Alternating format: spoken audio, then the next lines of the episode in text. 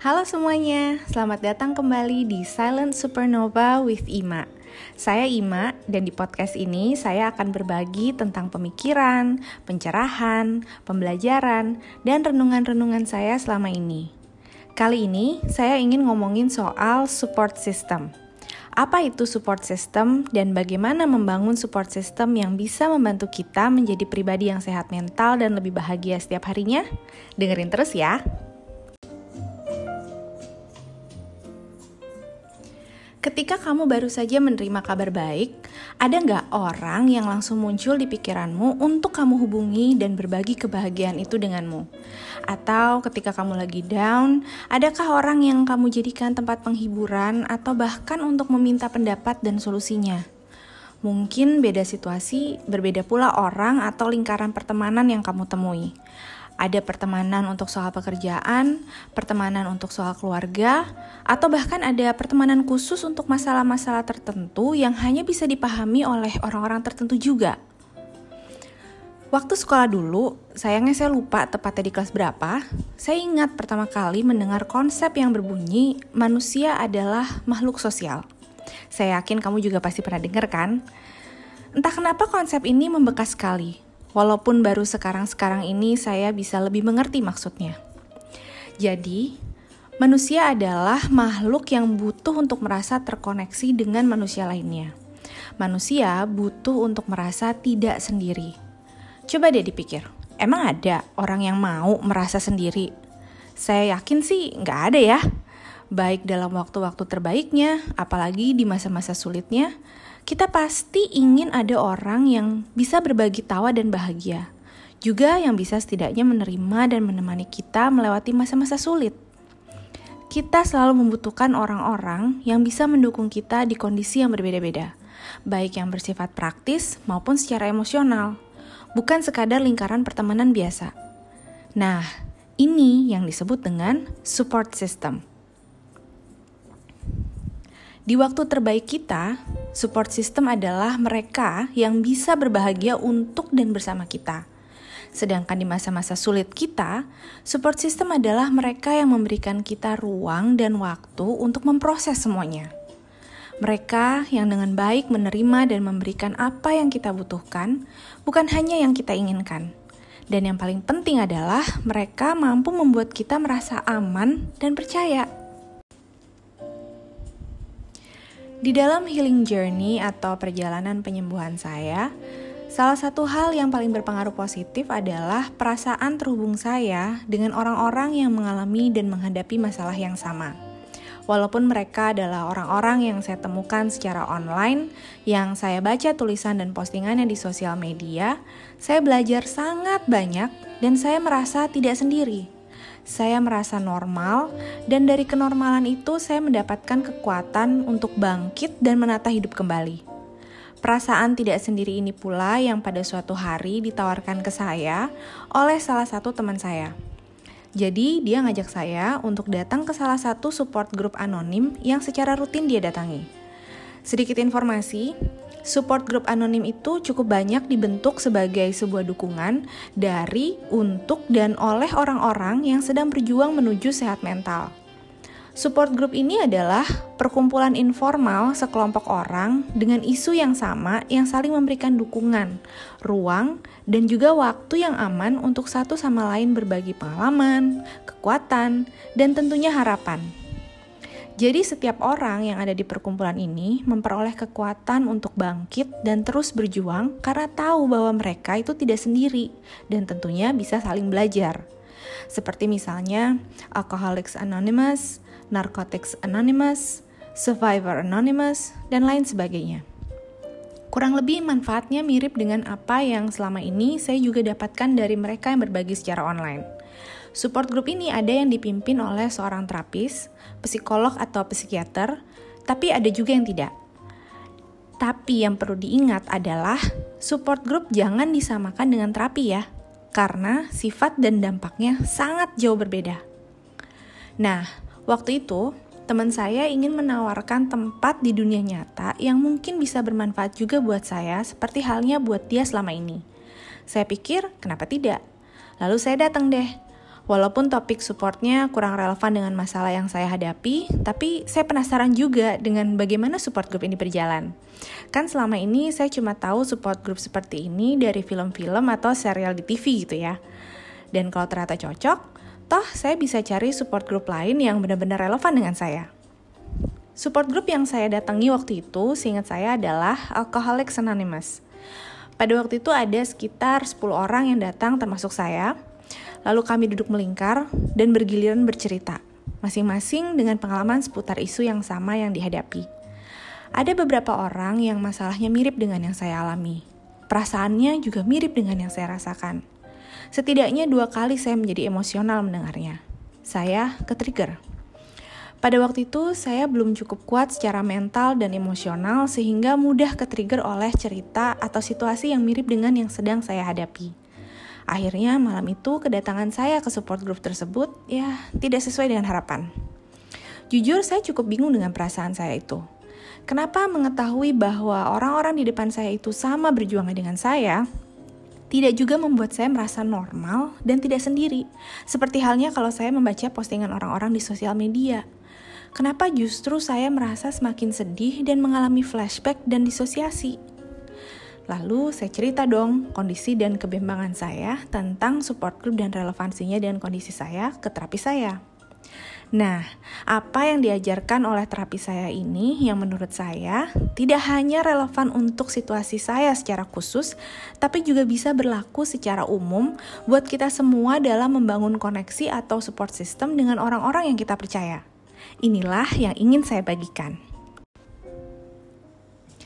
Yang harus kita selalu ingat adalah bahwa setiap orang memiliki proses dan perjalanannya masing-masing. Proses itu juga memiliki kebutuhan akan support system yang juga berbeda.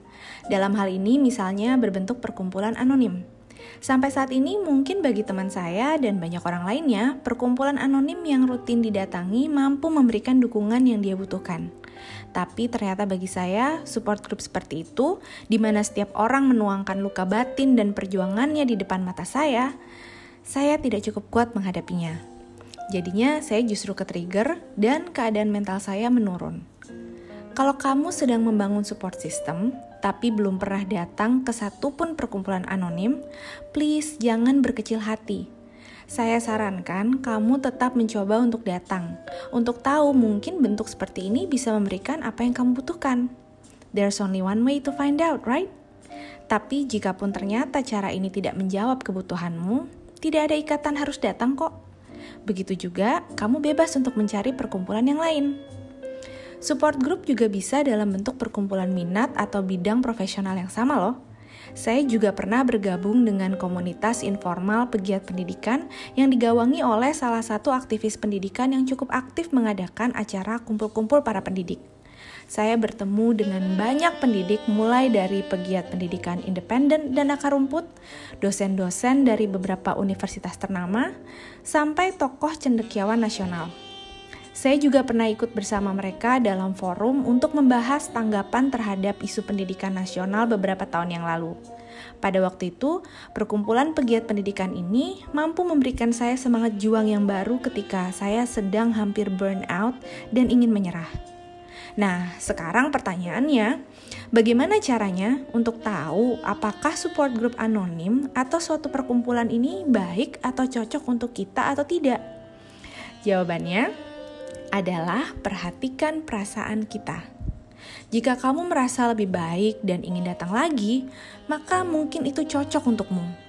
Tapi jika kamu merasakan seperti yang saya rasakan waktu itu, emosional, tertrigger, dan atau mengalami kemunduran, artinya mungkin kamu tidak cocok. Dan semua itu adalah wajar. Saya belajar, secara umum ada dua jenis support group anonim di luar sana. Pertama, perkumpulan yang membantu kita untuk sembuh. Sembuh di sini maksudnya tidak hanya membuat kita merasa tidak sendiri, tapi juga mampu memberikan sudut pandang baru dan pengetahuan yang mendalam yang membantu kita menyembuhkan luka batin dan memperbaiki pola pikir dan pola hidup yang keliru sehingga kita mampu memiliki sudut pandang yang lebih baik, mental yang lebih sehat, dan tentunya bisa berfungsi sebagai manusia yang lebih bahagia setiap harinya. Tapi ternyata ada support group atau perkumpulan anonim yang tidak membantu kita untuk sembuh, atau bahkan membuat kita jatuh lebih dalam lagi. Grup ini biasanya menjadi wadah untuk menumpahkan luka batin dan amarah, tapi kemudian memupuknya sehingga alih-alih sembuh, luka batin itu justru semakin meradang. Istilahnya malah jadi dalam tanda kutip kompor. Kita ambil contoh. Ada grup yang dimaksudkan untuk memberikan ruang dan waktu yang aman bagi para perempuan korban kekerasan seksual. Tapi ternyata di dalam prosesnya, orang-orang yang ada di dalamnya justru saling mengompori emosi dan luka batin satu sama lain. Sehingga bukan kesembuhan yang dicapai, tapi malah kebencian terhadap gender tertentu atau pihak tertentu. Perkumpulan seperti ini sekilas sepertinya memahami sekali luka dan perjuangan batin orang-orang di dalamnya. Tapi sebenarnya toksik. Karena tanpa disadari luka batin itu tidak sembuh, hanya berubah bentuk. Dari kebencian dan kemarahan personal terhadap pelaku kekerasan seksual menjadi kebencian dan kemarahan terhadap gender atau pihak tertentu secara umum. Misalnya, jadi sama-sama membenci laki-laki. Nah, Bagaimana kita bisa tahu jika suatu perkumpulan itu menyembuhkan atau justru toksik? Kita harus membiasakan berefleksi dan mengevaluasi isi gelas mental dan jiwa kita. Saya adalah orang yang sangat percaya bahwa setiap makhluk di dunia ini memiliki frekuensi energinya masing-masing secara spiritual khususnya manusia, semakin rendah frekuensi kita, artinya gelas mental kita semakin berisi energi yang negatif, seperti kemarahan, kesedihan, atau kesepian.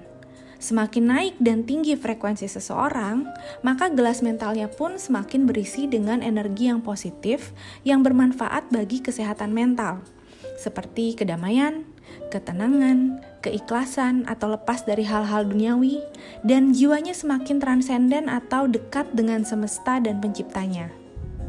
Nah, perkumpulan yang sehat adalah yang memampukan kita untuk sembuh dari luka batin dan mengisi gelas mental kita tersebut dengan energi yang positif, sehingga frekuensi kita pun semakin naik.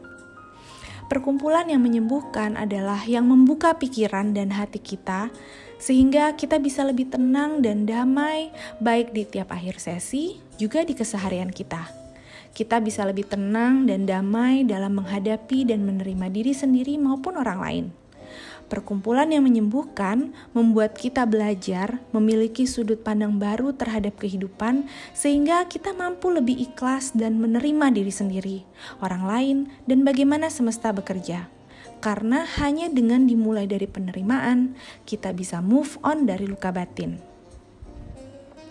Selain dari terapi saya sendiri, saya mendapatkan energi positif dari orang-orang sesama pejuang kesehatan mental melalui tulisan mereka dari sudut pandang keilmuan psikologi, pengalaman perjuangan mereka sendiri, atau juga dari sudut pandang agama dan spiritualisme.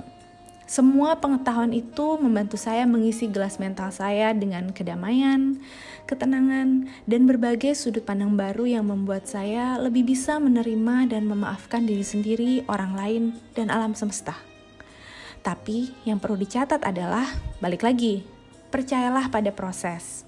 Itu sebabnya saya selalu menyebut proses ini sebagai healing journey atau perjalanan penyembuhan.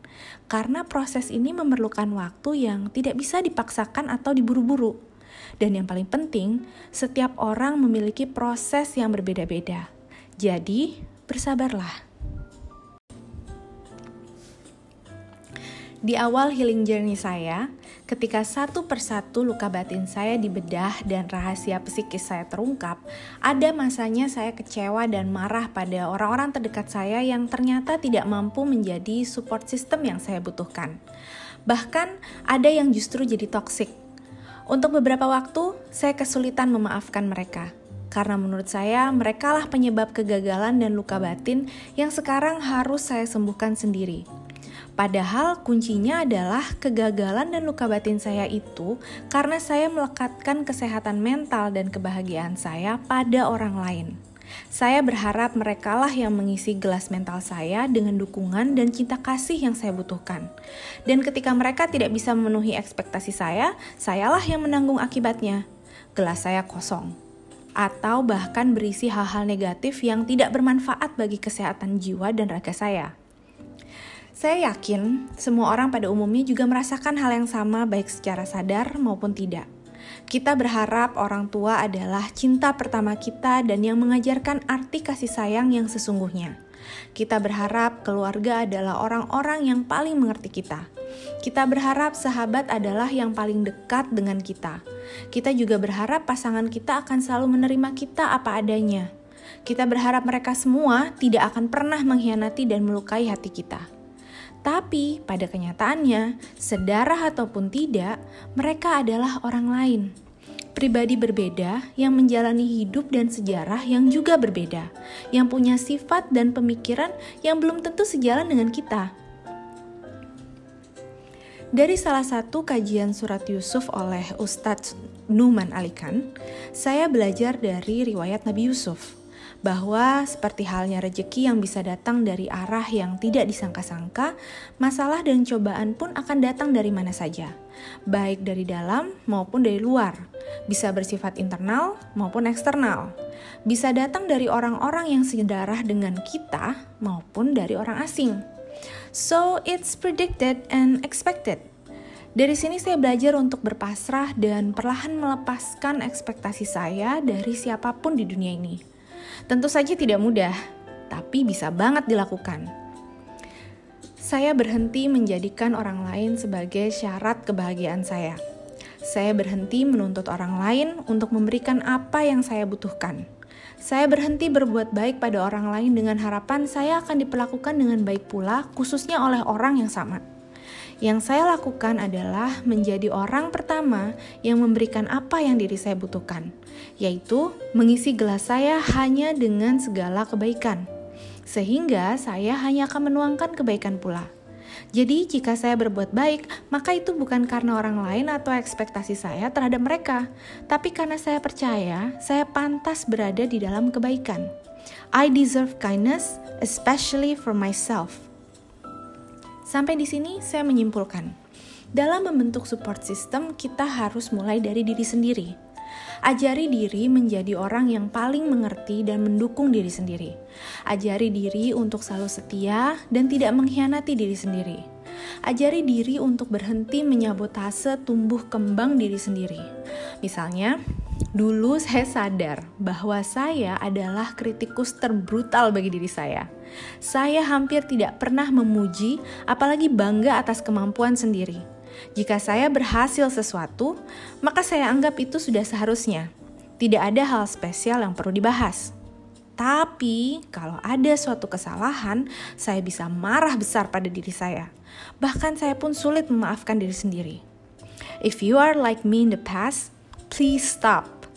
Bagaimana kita bisa berharap orang lain menjadi support system untuk kita jika kita tidak bisa menjadi support system bagi diri sendiri? How can we ask love from others when we can't even give it to ourselves?